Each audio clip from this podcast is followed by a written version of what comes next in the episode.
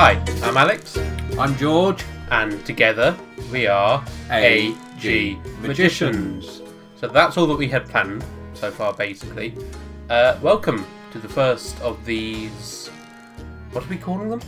Aren't they called podcasts? They are called podcasts, but I'm we not. could I'm not call sure. it magic podcasts, although somebody's probably already done magic Mm. podcasts. Probably we don't want to be infringing on stuff. So no infringing. We'll call it Game of Thrones. Yes, that's fine. So That'll- that doesn't impinge. To be fair, we could call it Game of Thoughts. We could call it Game of Thoughts. It's close to Game of Thoughts. It is close to Game of Thoughts. That might be it. Who knows at this point?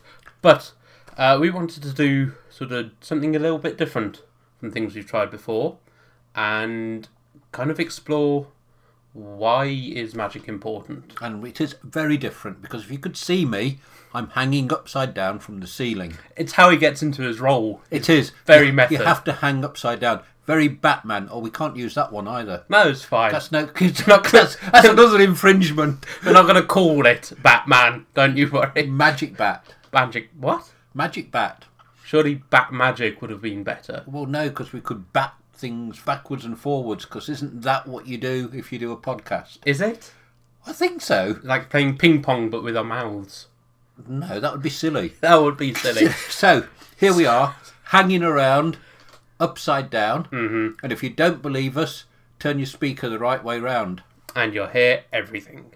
So, George, Yes. What? very informal of me. There is a huge, huge, huge history of magic, right? Yes, as there is everything. Tr- well, not everything, not like the internet. The internet's only been around Yeah, but 20 it's years. huge. It, it hasn't really, because there was No, I suppose. Okay. there was internet connections in the pyramids, wasn't there? Was there? Yes. You've been watching too many ancient aliens. Uh, They showed it. The aliens were there. They, they, they had connections with Peru. Of course. Or it could have just been magic. Could have just been Could magic. have been. But pyramids is where, yes, some of the magic history apparently begins. It is. Because those of you that are interested in this can look for hieroglyphs of cup and balls. Absolutely. Stuff that's still performed to this day was made very famous recently, relatively recently, by Paul Daniels And other people. and many other people. Again, during the 4,000, 5,000 year history of this sort of stuff. But it's more than that. It's more than just historical. It has existed throughout recorded history as all sorts of different things. Shamans, sorcerers, wizards, obviously Merlin is a really big uh, example of magic in, in a historical court. But, but, it didn't always exist as magic. No. Fairly well. It's psychology. It's how we believe things. It's our wish to believe and have control over powers which we have no control over, i.e., the sun coming up and going down again. So you think that that's some kind of psychological imperative? That we have to have control because that's what we do. If we go right back, lots of theories of evolutionary psychology say mm-hmm. that one of the things that makes us move forward is that we can imagine things. Yes. And our imagination leads to things that may or may not be actually real at the time. So most of magic is imagination? It's about imagining things. It's about imagining a ball going through a cup. It's about 100 years ago, sawing somebody in half. It was imagining that somebody could actually be sawed in half. To the point that Mr. Selbit, or Tibbles as he was, had ambulances outside with buckets of blood being thrown on the streets so that people could imagine what was going on inside and it was that imagination that drove loads of people to go and watch women being tortured Oh, good. That sounded really dodgy, to be honest, out of context. it's, it's- it was the time of the suffragettes Oh, that's all right. so that then. was all right so of course what you had to do if you wanted publicity Mm-hmm. was to actually go and saw suffragettes in half and he actually offered Did he? suffragettes money but they told him to go away but i think they used different language Quite possibly. but that was all about the thing and, and he had to use people's imagination to get them in. And he used all kinds of different tricks, and nothing has really changed. We still use tricks on this wonderful internet thing to get people's attention. Absolutely. It may not be buckets of blood, No, but it is fluffy kittens. it is. And that shows the advance that evolutionary psychology allows us to do. We can go from throwing buckets of blood mm-hmm. about imagined suffragettes being cut in half Yeah, to our attention being attracted by fluffy kittens playing pianos. And that's true progress, isn't it? it is. So, as smooth a segue as this will be, looking at the progress of magic into sort of the modern era, about 10 years ago, 15 years ago, there was this move in neuroscience to actually start using magicians, identifying uh, magical principles that they used to actually look at the neuroscience aspect. And they did. And hmm. they identified, as all good neuroscientists do, that we have a brain. That's that's helpful. And they could draw pictures of it. Is that why they, they- get funding? and then they could take photographs of it. But they Good. weren't taking photographs of cats. No, they were taking photographs of our brain. And what they were doing is they were taking photographs of our brain whilst watching people being sawed in half.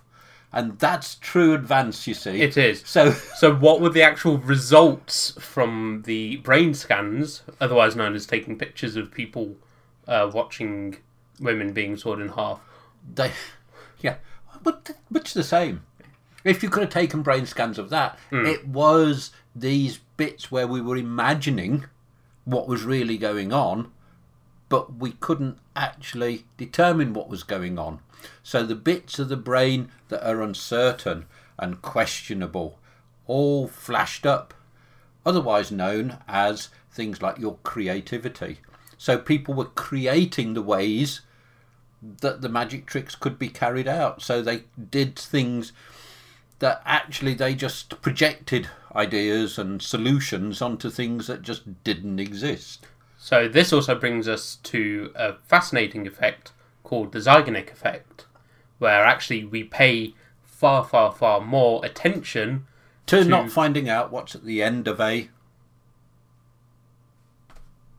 Yeah, the recording didn't run out there, that was on it's, purpose. it's, it's that's the Zeigarnik effect. It's fine. You don't know what's coming next. Exactly. This is part one, two, and now we're imagining what's going to come next. So, you automatically fill in the blanks. You do. So when you're watching somebody being sawn in half, you're filling in the blanks. Your imagination is creating solutions.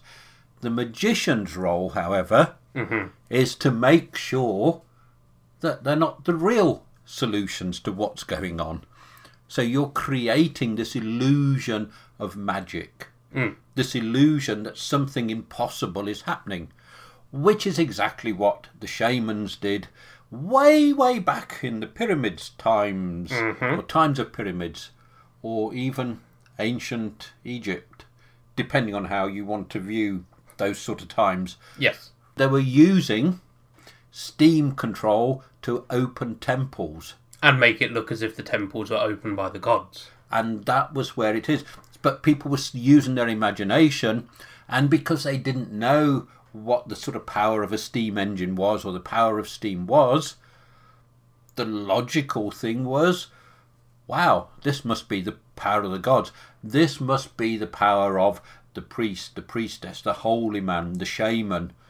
And we're still doing the same now. Absolutely, because again, you look at performers like Uri Geller or other people who claim, whether rightly or wrongly, to have these powers for quote real or for entertainment purposes or any of that sort of stuff. The same mentality is still there. It is still tapping into the mysterious, the unknown, and making it powerful and having an impact on everyday life. So, as you forward through the centuries, you will see people like Robert Houdin in the 18th century, mm-hmm. or the beginning of sort of the 19th century, that kind of time, or even mid 19th century. You will see he begins to use electricity. Oh, He generated effects using electromagnetism wow. and that just wasn't in people's mind.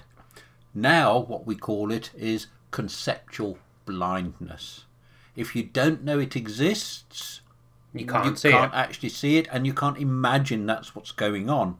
As magicians, we have lots of things props, techniques, ideas Sleight of hand, uh, manipulation techniques, black art, stuff that's hidden from a lot of people. that actually people don't know about. So they're conceptually blind to it. And if we now go back to the neuroscientists, they actually took photographs of the brain and actually you could see parts of the brain lighting up trying to find solutions and then arriving at solutions, albeit false ones, i.e., that yes, spoons can bend, yes, we can read minds, but they're completely false. There is no scientific reasoning behind them, but there is psychological evidence. So we often say magic is completely psychologically sound, but scientifically false. The psychology leads actually a belief in science. If you don't know it exists, you're conceptually blind to it. If you're conceptually blind to it, you will follow a whole range of different belief systems. That's fairly well the summary. That's a very, very, very quick look at the importance of magic, the tiny history of magic, uh, summed up very quickly. If you like this, please Can I get down from the ceiling now? No, you've got to stay up there for the rest of the day. If you like this, subscribe and we'll do some more. Thanks.